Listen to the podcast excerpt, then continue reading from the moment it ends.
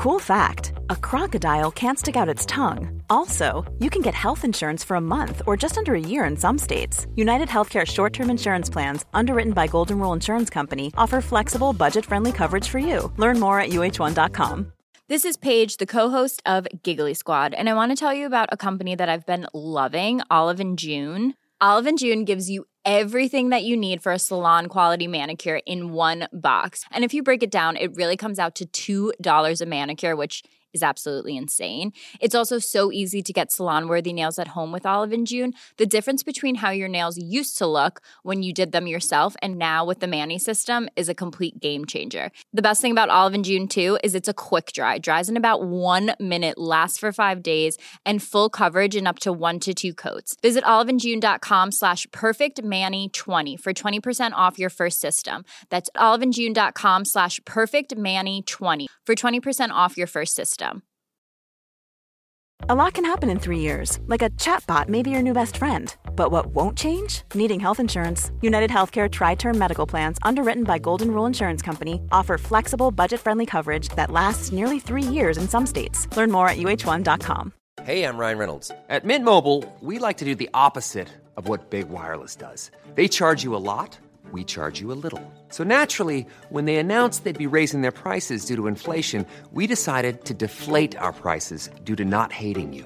That's right. We're cutting the price of Mint Unlimited from $30 a month to just $15 a month. Give it a try at mintmobile.com slash switch. $45 upfront for three months plus taxes and fees. Promote for new customers for limited time. Unlimited more than 40 gigabytes per month. Slows. Full terms at mintmobile.com.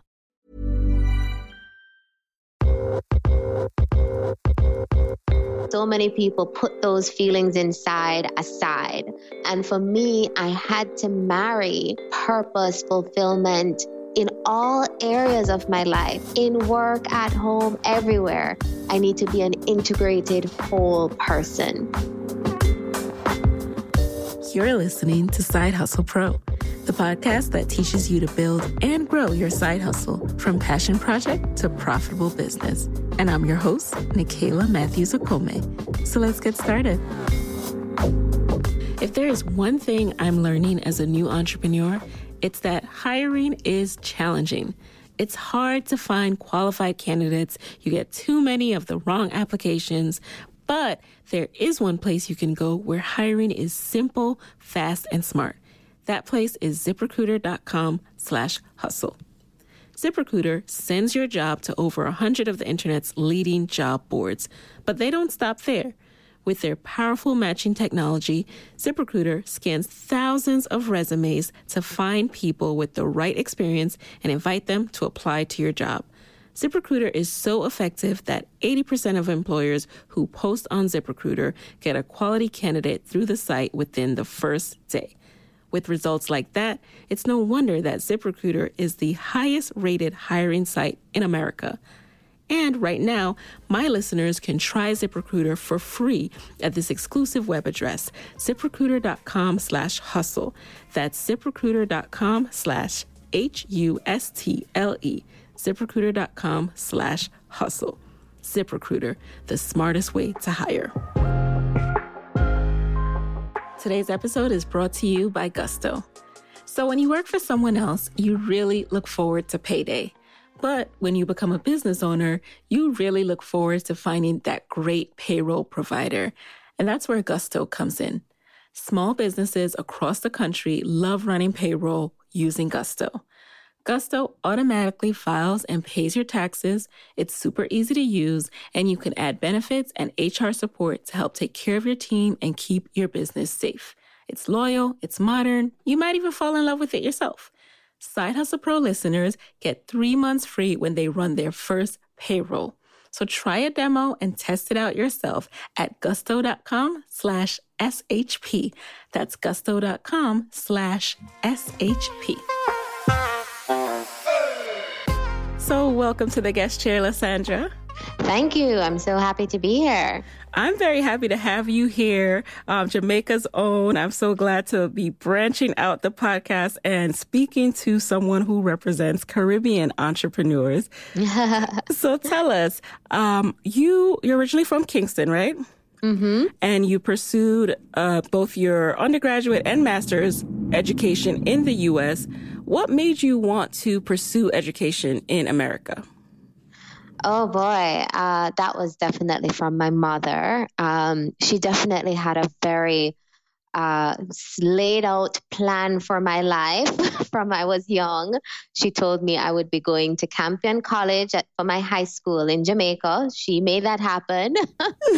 um, she told me I would be going to Harvard one day and that I'll be going to college overseas. And so she put all these dreams into me and kind of poured her own dreams for herself into me. And so that's really what gave me my drive to pursue a lot of the things that I did. I love that. Got to love parents who they know they know what you need before you know it. so, yes, exactly. Right. Now, after undergrad, did you spend some time in the States? And if so, what was your original career path? So I went to undergrad at the University of Chicago, and I wanted to go there because I wanted to be an economist and change Jamaica and the Caribbean and make us um, more grow faster and be a place that nobody wanted to leave. Because a lot of my friends all went to school overseas and many of them didn't come back so, and it was, it's kind of sad for the people that you grew up with to get so dispersed after high school. So, one of my big dreams was to make everyone want to stay in Jamaica by helping it grow and be a better have a better economy. So I chose the University of Chicago because it had a really strong economics program. And while I was there, I wanted to do a PhD in econ um, and get my doctorate. And so I was on that track. So I did the hardest classes there um, honors statistics, honors econometrics, honors calculus. Like, I had no life at one point, um, which really drove a lot of the decisions I took later uh, to get more balance, to avoid burnout, etc. But at the time, the career that I chose when I graduated from college, I started working as a research assistant to the author of the book Freakonomics. And a lot of the work that I did actually ended up in his follow up book, Super Freakonomics. Um, so that's what I did for a little while after I graduated from college. And then what brought you back to Jamaica? Oh, visa, of course. Of um, course. Um, I was an international student and I got one year post to work in the States. I worked on Super Freakonomics and then I came back to Jamaica um, August of 2007 and I worked actually in a broker dealer in finance, and then I worked for the Ministry of Finance for a little bit while I was here. Now, I just finished last night watching The Money Chase Inside Harvard Business School documentary. A classic, really. I yes, you did your research. did wow, research way and back. I, and I saw you there representing and sharing your experience. How do you think attending HBS shaped you and shaped the role you're in today? Yeah, so I knew when I was back in Jamaica that I would not if I waited too long, I would not go to business school. So at 24 years old, I applied to Harvard Business School and I got in. And I got a scholarship to go from this foundation and they did a press release. And CNBC kind of found found the press release and wanted to come to Jamaica to interview me. So that's the video that you watched. Um, and HBS, Harvard Business School, was it transformed my entire life, my outlook on what's possible for a human being in their life. Um, I was with colleagues or peers that like Jamie Dimon's daughter and these titans of industry would come in with their bodyguards and secret service and come and give talks to us and we traveled together and we did case studies and that whole experience really made me realize that I could have a much bigger life than I previously thought. So did you know you wanted to be an entrepreneur at this stage in life? And if so, how did you structure your time there? And if not, looking back, would you change your approach? Wow, this is such a great question. I think that HBS was the first time entrepreneurship entered my landscape at all. I wanted to be an economist, remember, and get a PhD. So when I ended up in business school, um, I was still thinking about finance, private equity, venture capital, and not necessarily entrepreneurship. But one of the things that they make you do very early in the program is a intense psychometric test um, called Career Leader. And in that test, it gives you like 30 pages of um, results. And one of my top results was entrepreneur. It was actually the very top thing that my personality profile matches very closely with that of a typical entrepreneur, which doesn't necessarily mean that I would become an entrepreneur, but that I am very entrepreneurial. And so my roles for me to be happy in any career, it has to be very entrepreneurial. Uh, and so that was my first inkling, but I didn't believe it at the time. I was really focused. I was going to be in finance. That's what I wanted to do. Um, and so, but it was always in the back of my mind that who I really was on the inside needed an entrepreneurial environment. That's so interesting. You know, we had a similar test at Ross, and I had a previous guest mention that that really informed how she looked at career prospects moving forward. So, when you interned and then post HBS, what kind of roles did you take on to marry that need that you had inside of you? Well, I didn't act on the test soon enough, I think. and to your earlier question of what would I change looking back, um, I would have done more classes, more internships in that would bring out that entrepreneurial side of me earlier and while I was at HBS. And that is a regret that I have that I focused so much on finance still while I was there. Um, so uh, my internship at HBS was with Bain and Company in New York. I was in their private equity group, which is the most intense group at Bain. Um, not biased or anything. but I basically worked from 9 a.m. to 3 a.m. every day, including weekends, doing due diligence for a hedge fund that was based in New York. And this was the middle of the financial crisis. This was 2009. So companies were going bankrupt left and right, and our hedge fund was doing distressed debt investing. So it was nonstop every day, no work life balance situation. Um, and that burnt me out and caused a real shift in what I wanted to do with the rest of my life following that. Tell me more. Tell me more about that shift. So, what did you do next? Did you go back to Bain after you graduated? I didn't actually. And that was a major decision, a major thing that affected my life. Um, after Bain, I went back to business school for the second year and I felt lost. It was the first time that I didn't know what I wanted to do anymore because I was so sure I was going to be Minister of Finance in Jamaica in college. And then I decided to go to business school because my mentor, the author of Freakonomics, Steve, he told me I had too much personality to be an academic. I need to be in business, I need to be a leader and not sit behind a desk for years. So that's how I ended up in business school. And then after Bain, um, I realized that I needed purpose and passion and a mission that had to do with people um, and not just a prestigious job. It was an amazing job. I learned so much there, but I felt very empty and I needed to be fulfilled in whatever I did after that. So that was the big shift that happened. And me not going back to Bain meant that I didn't have a visa anymore and that I had to go back to Jamaica again right after the there was a big Tivoli incursion that happened around that time. Um, it was a tumultuous period in Jamaica. It was a financial crisis in the US. So there were no other jobs outside of consulting and investment banking.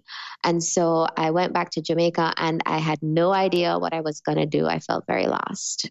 You know, I really value you taking the time to share this journey with us because I can relate as someone who went back into that second year of business school very lost, having had a summer that wasn't what I expected. You know, you think you would love this and your plans are set. Boom, I know what I'm doing. And to have that change, you know, what an identity crisis. And definitely to have to come back to to home where they're like, wait a second, I thought you were about to rule the US.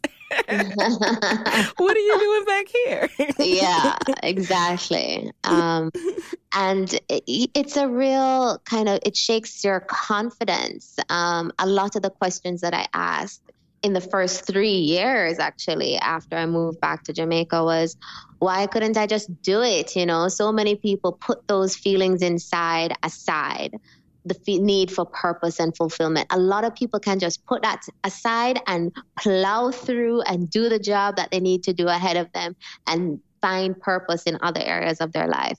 But I couldn't do it. I physically could not do it.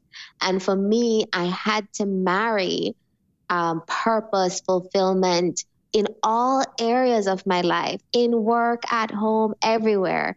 I need to be an integrated whole person.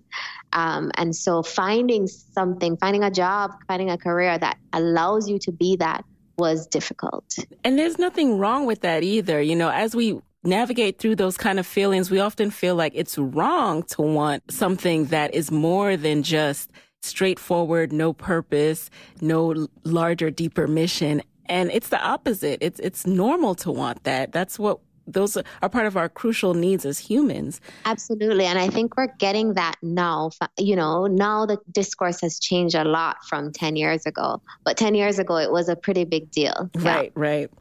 So, as you were navigating now this post MBA life back in Jamaica, what were some of the ways you were able to get back on a path that was fulfilling for you? I tried a bunch of jobs and left them. I feel like you're my diary right now. I had three jobs in three years. Um, I and I made a commitment to myself. You know, I moved back because I needed to feel good on the inside in my work. And so if I didn't feel innately that this was the right thing, I didn't try to stick it out for a super long period of time.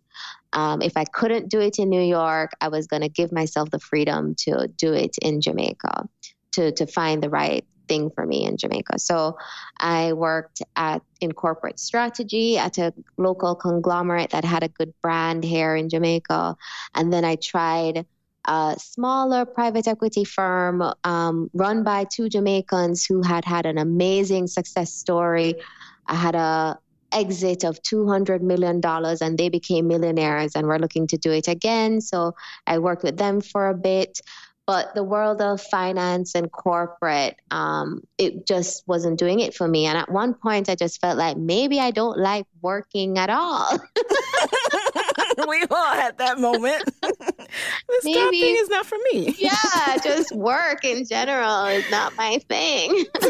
And right at that moment um, i just serendipity uh, the branson center landed in my inbox and uh, yeah, the rest is history. All right. Well, okay. Well, we don't know this history. So give us a peek into the life now. When you started with the Branson Center, what was your mission? And I know your role has evolved now to CEO. So tell us mm-hmm. a little bit about that journey and what your current role entails. Right. So when the ad for um, job openings at the Branson Center kind of landed in my inbox, the way it happened was I was friends with another Harvard alum, and she was leading the Branson Center at the time. And she sent out an email blast to her network with openings for part time positions, three days a week, training entrepreneurs in business principles. And I thought at the time I was you know, I just left my previous job. I didn't know what I was going to do. I was thinking about writing a book and moving away, going back to Spain, working as a waitress, and just writing and being a travel blogger or something. that was my plan. And then this um, job ad and it landed in my inbox. So I said, great, I can do this for like six months and save up money for my ticket back to Europe and um, live out my dream of being a writer and forget this whole business thing after that.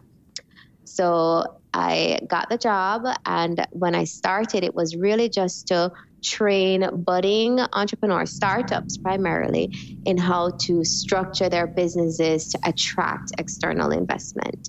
Um, so that was the mission at the time. And I loved it because I was interacting with 20 entrepreneurs every week. I mentored them, I coached them, I trained them, and they gave me so much inspiration because they were up against it in this in the economy in Jamaica the Jamaican economy has grown on average 0.8% per year for the last 20 years. So it's a slow growth economy. And yet people are starting businesses and really trying to make it. And that was just so inspiring to me and gave me the sense of purpose and fulfillment that I was looking for this whole time and gave me a mission to help these guys achieve their dreams, and in so doing, hire more people, create more jobs, and change the Jamaican economy, coming back full circle to wanting to change the Jamaican economy. Um, so that was my mission at the time. And I got a lot out of doing that for about three years. I think I was in that role. And when did you become CEO? So I became CEO in January 2017. Congrats. Um, thank you. So a year and a half ago, uh, I joined the center in 2013. So about yeah, four years after I joined the center, I became CEO, and I became CEO at a time where, as a nonprofit, we were dependent our entire existence on grant funding from our major donor, which is the Virgin Foundation. And at the time that I became CEO, which is six years into the center's existence, the push for us to become become self-sustaining became very strong, um, and so we had to figure out how to continue the work that we were doing, but insert an element of um, revenue generation, income generation, self sustainability for the long term. And so that need and that drive shifted our entire approach in Jamaica over the last year and a half, um, which is where we are today.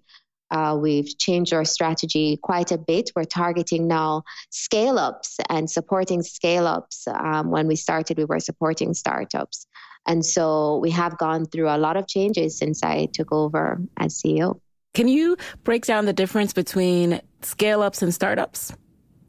Well, for us, a startup is at year, let's say, zero to two of their um, existence. So they're maybe they're not making any revenues, maybe they're making a little bit of revenues, um, and I think for that, that's below the let's say the hundred thousand dollar mark, U.S. dollar annual revenue mark.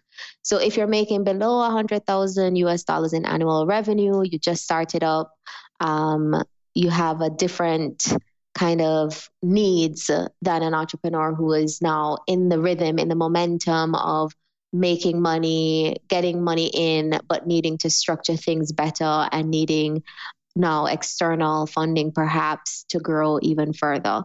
So we made that shift to go from the startup phase into that scale up entrepreneur. Okay, got it, got it. And what are some of the key differences that, you know, having gone and spent significant time in the US and now being back in the Caribbean, what are some of the key differences you notice in entrepreneurship, the approach to entrepreneurship in Jamaica versus in the US? For example, whether it's resources, um, if people are more scrappy, what, what would you say? Well, the whole ecosystem has changed a lot, the entrepreneur support ecosystem. When I came back to Jamaica, there was no venture capital industry to speak of. Um, we were, the Branson Center was one of a handful of organizations supporting entrepreneurs. And the reason for that um, was just the structure of our economy. Uh, capital was tied up in government bonds, which had a very high interest rate at the time, and there was very little capital available to support startups and entrepreneurs. Uh, it's changed a lot in the past. When did I move back? 2010. So the past eight years has seen this complete shift. Or interest rates in the economy came down from over 20% to now 7%. And that has triggered an outflow of capital from government into the private sector, into entrepreneurship. And so, with that, all these structures have now sprung up to support entrepreneurs to access that capital. There are more accelerators. There are angel groups now uh, we didn't have that before 2014. There were no angel groups in Jamaica before 2014. Now we're seeing venture capital come to the table. The Development Bank of Jamaica has focused heavily on this space now. Um, and so the whole structure now is capital running after entrepreneurs, whereas when we just came back, entrepreneurs were chasing capital. So that's a major shift that yes. happened. Yes. That is amazing. I love hearing that and knowing what's going on. I mean, I had a, a, little bit of peek into it with some of the initiatives that I've read about, but this is incredible. Small island to be doing all this. Hey guys, it's Nicaila here with a quick word from our sponsors. Hey, side hustlers. If you have already started your business or are getting ready to, you probably know that small business owners we wear a lot of hats. And some of those hats are totally fun, but if we're being honest, some of them, like filing taxes and running payroll, for example, they're not so great. That's where Gusto comes in. Gusto makes payroll, taxes, and HR actually easy for small businesses. Fast, simple payroll processing, benefits, and expert HR support all in one place. Gusto even automatically pays and files your federal, state, and local taxes so you don't have to worry about it. Plus, they make it easy to add on health benefits and even 401ks for your team. Those old school, clunky payroll providers just weren't built for the way we work as modern, small businesses. But Gusto is. So let them handle one of your many hats because you have better things to do. Side Hustle Pro listeners get three free months when they run their first payroll. So try a demo and see for yourself at gusto.com slash SHP. That's gusto.com slash SHP. Okay, I have a side hustle hack for all to hear, and it's called Skillshare. You want to know how I grow as a businesswoman? I keep learning. There's not a week that goes by that I'm not checking out a refresher class or a deep dive tutorial. And my go to is Skillshare. Skillshare is an online learning platform with over 18,000 classes in business, marketing, entrepreneurship, you name it. So, whether you're trying to start a side hustle or scale your business, Skillshare is there to keep you learning and thriving. In the last month alone, I've learned how to set up my email capture landing page on Squarespace and how to boost my email marketing using MailChimp, all through Skillshare. And now, Skillshare has a special offer just for my listeners. Get two months of Skillshare for just 99 cents. That's right, just 99 cents. To sign up, go to Skillshare.com slash hustle pro. Again, go to Skillshare.com slash hustle pro to start your two months now. Now, I understand that you are a big proponent of having a side hustle and encourage your team to do the same. Can you tell us more about that, your side hustle, and why you view it as something that's valuable to have? Yeah, sure. I mean, right now is the time to be an entrepreneur in the Caribbean and particularly in Jamaica. Um, there's so much capital available now that it just that what's missing is enough entrepreneurs accessing that capital. So that's a space the Branson Center plays in. And as individuals on the team as well, you know, we have to encourage our team to be entrepreneurial in order to engage well with the entrepreneurs. So I, of course, believe that our team should bring their whole selves to the table. We are all multi passionate as human beings. We have so many different interests. And if we try to just slog away at one thing nine to five for 40 years, that's never tapping into our full potential um, for our existence on this earth while we're here. So my team has so many different interests, and normally in a company you have to hide them, but we are a center of entrepreneurship. So don't hide it, bring it to the table. Yes. Work on your passion, work on your side hustle. As long as it doesn't conflict and as long as you still get your work done, we applaud it and embrace it because we are creating entrepreneurs on our team, supporting entrepreneurs in our work, and bringing your 100% whole self to the table when you show up here every day. I love that. I, you know, absolutely agree with that. I think that's one of the reasons we struggle so much as we go through life and ascend in our careers because we're trying to stifle all of our other passions and only focus on one lane. And it's also not smart, you know, as industries go under to never ever nurture any other talent or skill that we have. Absolutely. And then the team just becomes more passionate and more engaged at work as well because they know they don't have to hide the things that they're interested in outside of work. Um, and when you're thinking about other problems or other ideas or other passions, you free up your brain from getting too bogged down in a problem that you're having at work. And that's when the solution appears when you kind of turn your mind off or turn your mind away from the problem and onto something else, the solution comes in when you give your mind a break. So by cultivating this interest in all the different passions that you have, we get a lot more from the team actually at work. That makes sense. That makes a lot of sense. And I think it really is nice when it's coming from the top down to show that human side of the company and to not just think that, okay, this is my job. I can't share anything, but to have your leader showcase that is so impactful and powerful. So shout out to you for doing that. well, it comes even more from the top than me. I mean, Virgin has this initiative called 100% Human at Work. And Virgin itself is extremely entrepreneurial. They're our parent company. And they tout this. I mean, they're pioneers in this space. They have unlimited vacation at the Virgin Group. We don't have that at the Branson Center. one day, um, one day.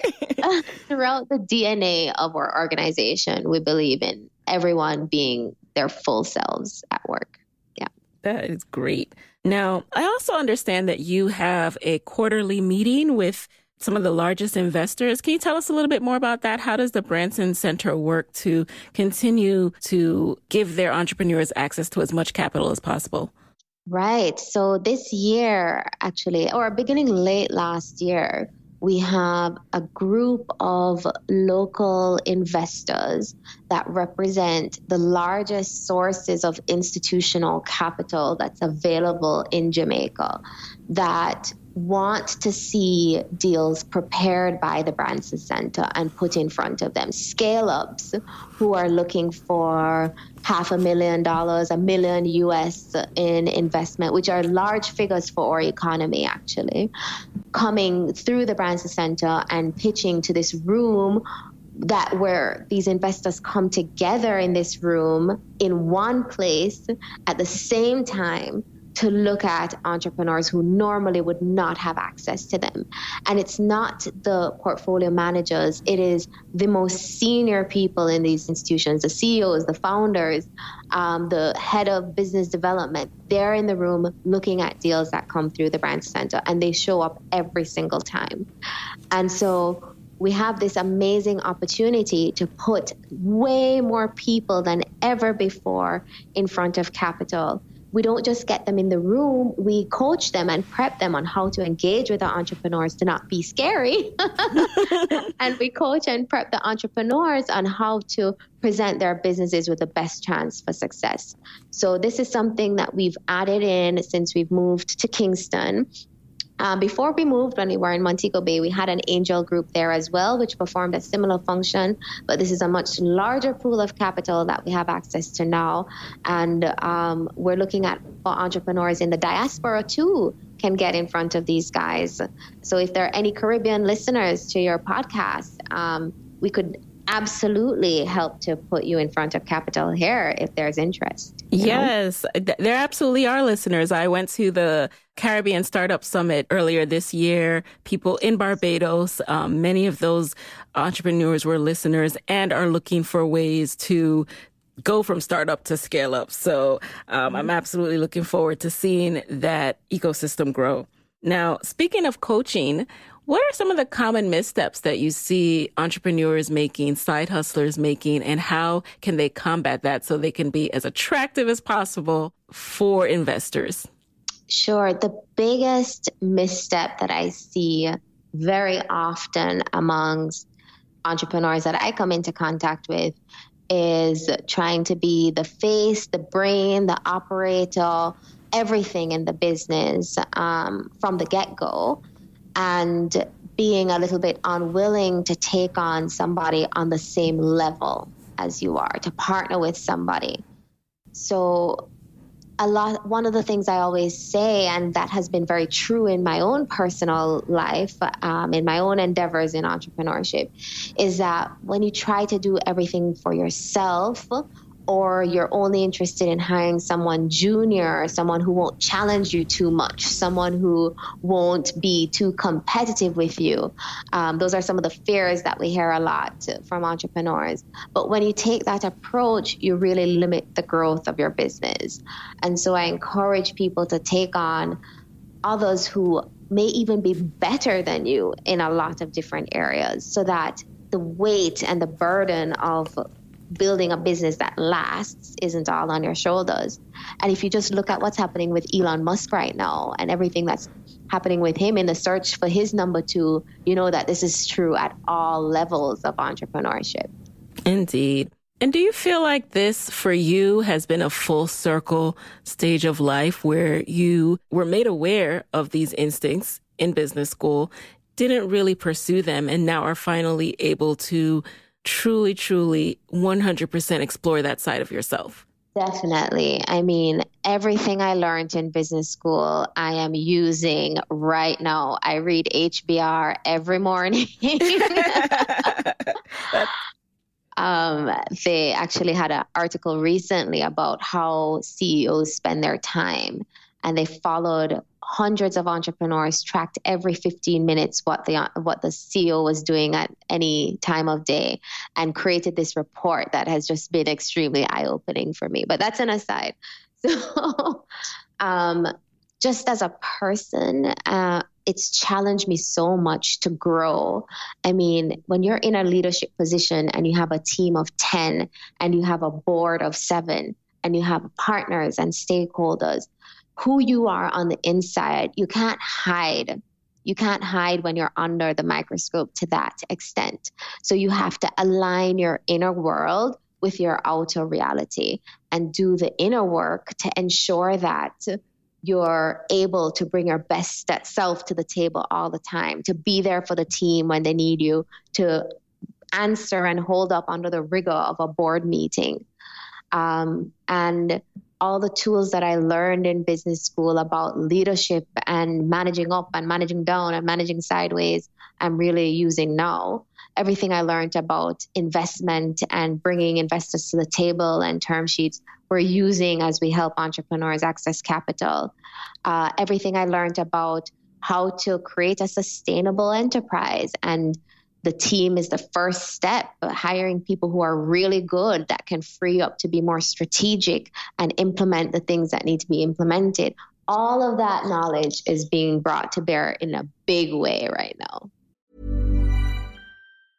A lot can happen in the next three years. Like a chatbot may be your new best friend. But what won't change? Needing health insurance. United Healthcare Tri Term Medical Plans are available for these changing times Underwritten by Golden Rule Insurance Company, they offer budget-friendly, flexible coverage for people who are in between jobs or missed open enrollment. The plans last nearly three years in some states, with access to a nationwide network of doctors and hospitals. So for whatever tomorrow brings, United Healthcare Tri-Term Medical Plans may be for you. Learn more at uhone.com. I'm Sandra, and I'm just the professional your small business was looking for. But you didn't hire me because you didn't use LinkedIn Jobs. LinkedIn has professionals you can't find anywhere else, including those who aren't actively looking for a new job but might be open to the perfect role, like me. In a given month, over 70% of LinkedIn users don't visit other leading job sites. So if you're not looking on LinkedIn, you'll miss out on great candidates like Sandra. Start hiring professionals like a professional. Post your free job on linkedin.com/people today. Spring is my favorite time to start a new workout routine. With the weather warming up, it feels easier to get into the rhythm of things. Whether you have 20 minutes or an hour for a Pilates class or outdoor guided walk, Peloton has everything you need to help you get going.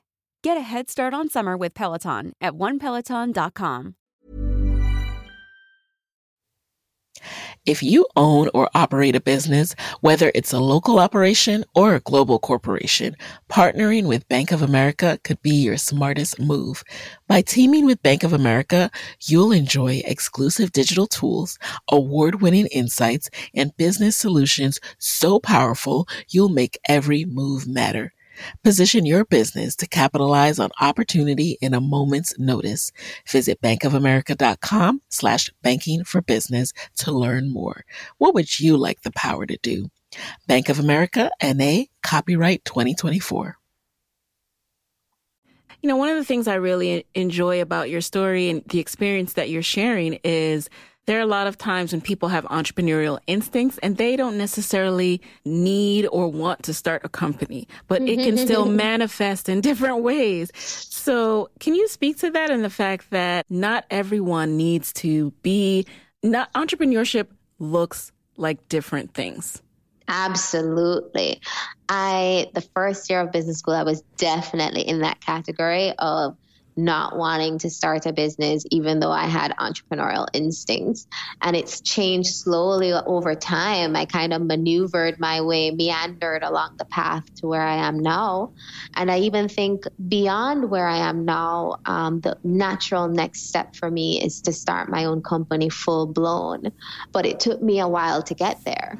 And the tools that I've learned along the way have prepared me to be just a much higher caliber entrepreneur when I do do it full hundred um, than I would have been if I'd started and tried 10 years ago.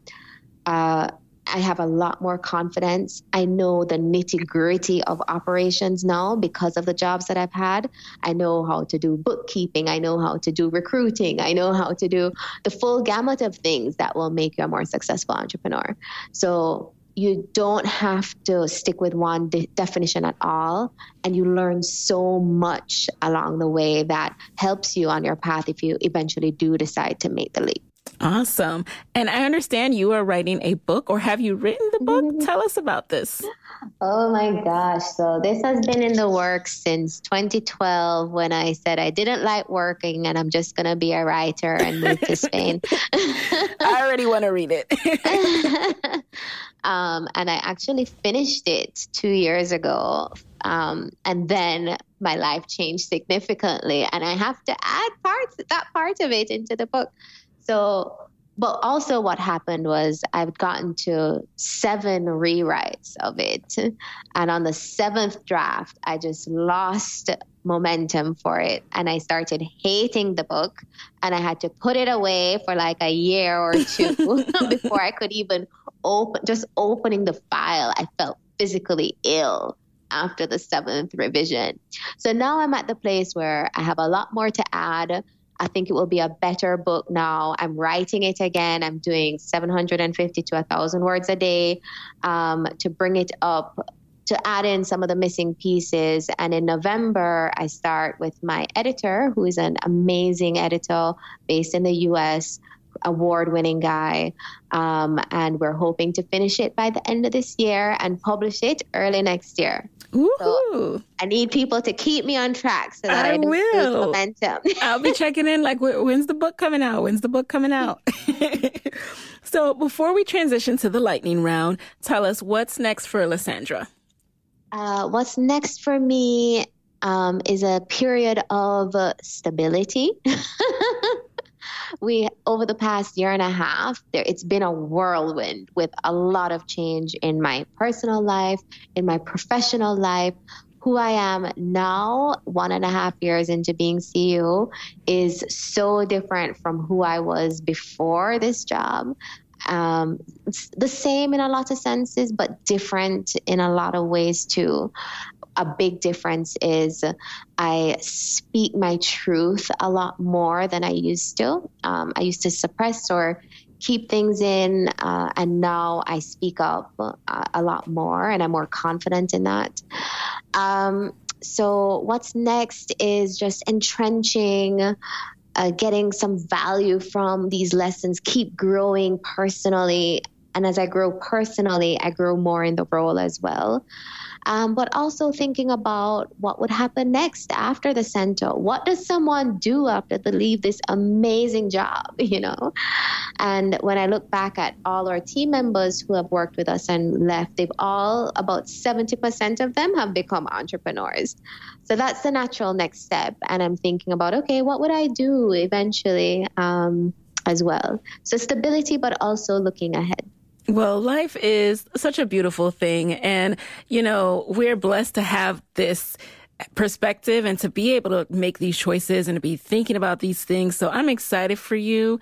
And it's such a great position to be in to even know that, hey, I could leave here and start a company and life won't fall apart. Or if it does, you know, I will still eat. I will still have a roof over my head.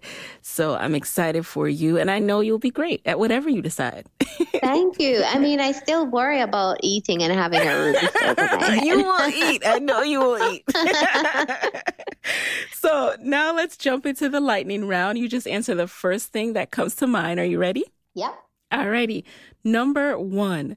What is a resource that has helped you in your role that you can share with the Side Hustle Pro audience? Well, the first thing that comes to mind is something that has come into my life very recently called the Law of Attraction Planner.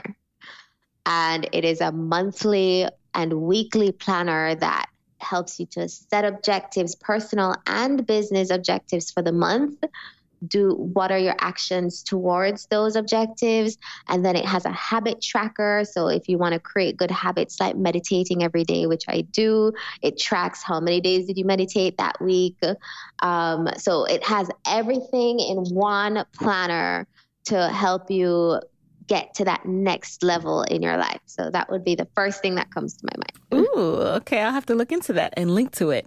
Number mm-hmm. two What's been the best business book or live event or podcast episode that you've consumed this year?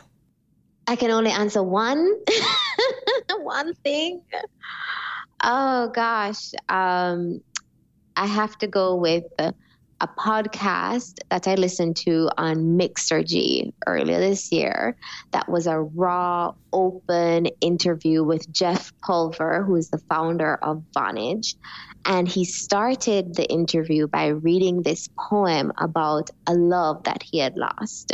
And so this big founder of a multi million dollar company who starts his interview with love and the heart and goes on to talk more about that and also more about business.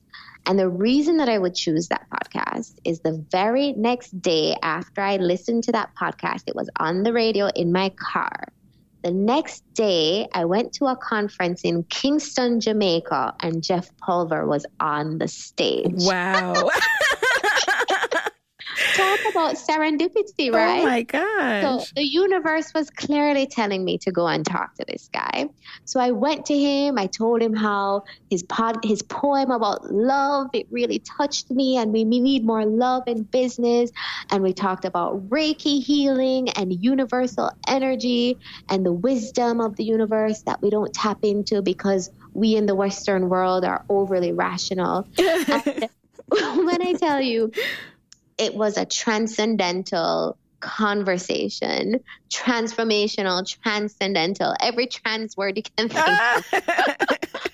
I um, love it. I'll have to listen to this. Yeah, it was just what an experience that the next day I met him and had this two hour long conversation with him about the universe. So yeah, I have to go Amazing. with that. Amazing. And that's why I love podcasts. I bet he never expected, even though he was speaking in Jamaica, for someone to say, Hey, I just listened to, you know, that episode.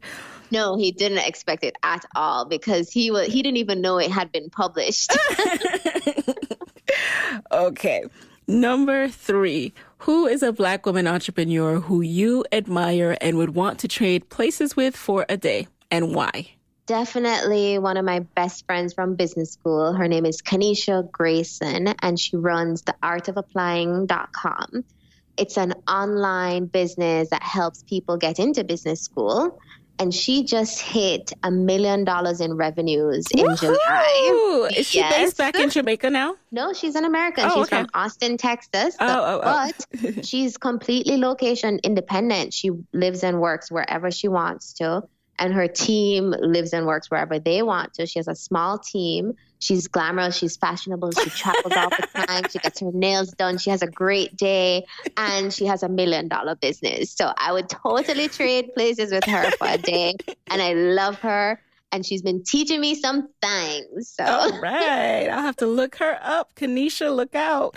keep her on your podcast Yes. for sure. Okay. Number four, who what is a personal habit that has helped you significantly in your career? No question, daily mindfulness meditation. Um, I first found meditation in 2009, that same summer where I had that big identity crisis in between the two years of business school. Um, and, you know, sometimes I don't do it, I fall off with my practice. And when I do, I find that I get anxious or I get detached from my true self and move into unhealthy states. Um, and so when I do practice mindfulness every day, 20 minutes every morning is usually when I do it.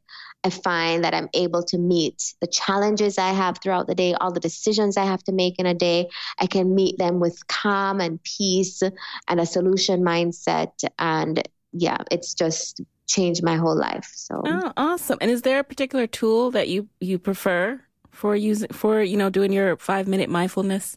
well, I do 20 minutes. 20 minutes, yes. Yeah, a little bit longer. Uh, five minutes, my mind is just starting to settle down. So I find it's not as useful at the five minute mark. I actually don't use a tool. I've tried Calm and I've tried Headspace, but I came to mindfulness through a Zen Buddhist teacher, um, Jack Kornfield, who wrote this book, The Wise Heart. And he had a companion book called The Beginner's Guide to Meditation. And I kind of follow his process, um, but it's a silent meditation. Okay. And now finally, what is your parting advice for fellow women entrepreneurs who want to be their own boss but are worried about losing a steady paycheck? Well, I will, I can only give advice about what I would do myself. I would find a partner, a co founder, and we would both build something together, um, de risk it in that way. Have that support, that additional brain, um, additional funding if you need it, and jointly create something rather than doing it all by yourself. I'm a big proponent of teams and being a team player. And if you look at any of my psychometric tests, my people aspect is off the charts. So for me, finding that key partner would be the first thing that I would do. All right. Now, how can people connect with you after this episode? Oh, the best way would be on Instagram. Um, I'm at Liz Rickards, or on Twitter, same handle, um, or my website www.lisandrarickards.com. I actually just published a blog a blog post about going to Tony Robbins Unleash the Power Within in July, which we didn't even get to talk about. What? Was it awesome? Was it great? It was really an experience. I did the fire walk. I walked over burning coals. Whoa. Um, jumped up and down a lot, danced a lot, learned a lot, cried a lot. Uh, yeah, it's definitely an experience. oh man, sounds like we need to do a part two. definitely. well, Lisandra, thank you so much for being in the guest chair. Thank you for having me. All right, guys, and there you have it. Hey guys, thanks for listening to Side Hustle Pro. If you want to hear more from me, head on over to sidehustlepro.co forward slash side hustle corner to get my weekly side hustle diaries chronicles about my own journey from passion project to profitable business. And if you want to find me online, I'm at Side Hustle Pro on Instagram, Twitter, and Facebook. Don't forget to join the Side Hustle Pro Facebook community. Go to sidehustlepro.co forward slash mastermind. And as always, if you love the show, do me a favor and subscribe, rate, and review on iTunes. Thanks, guys. Talk to you next week.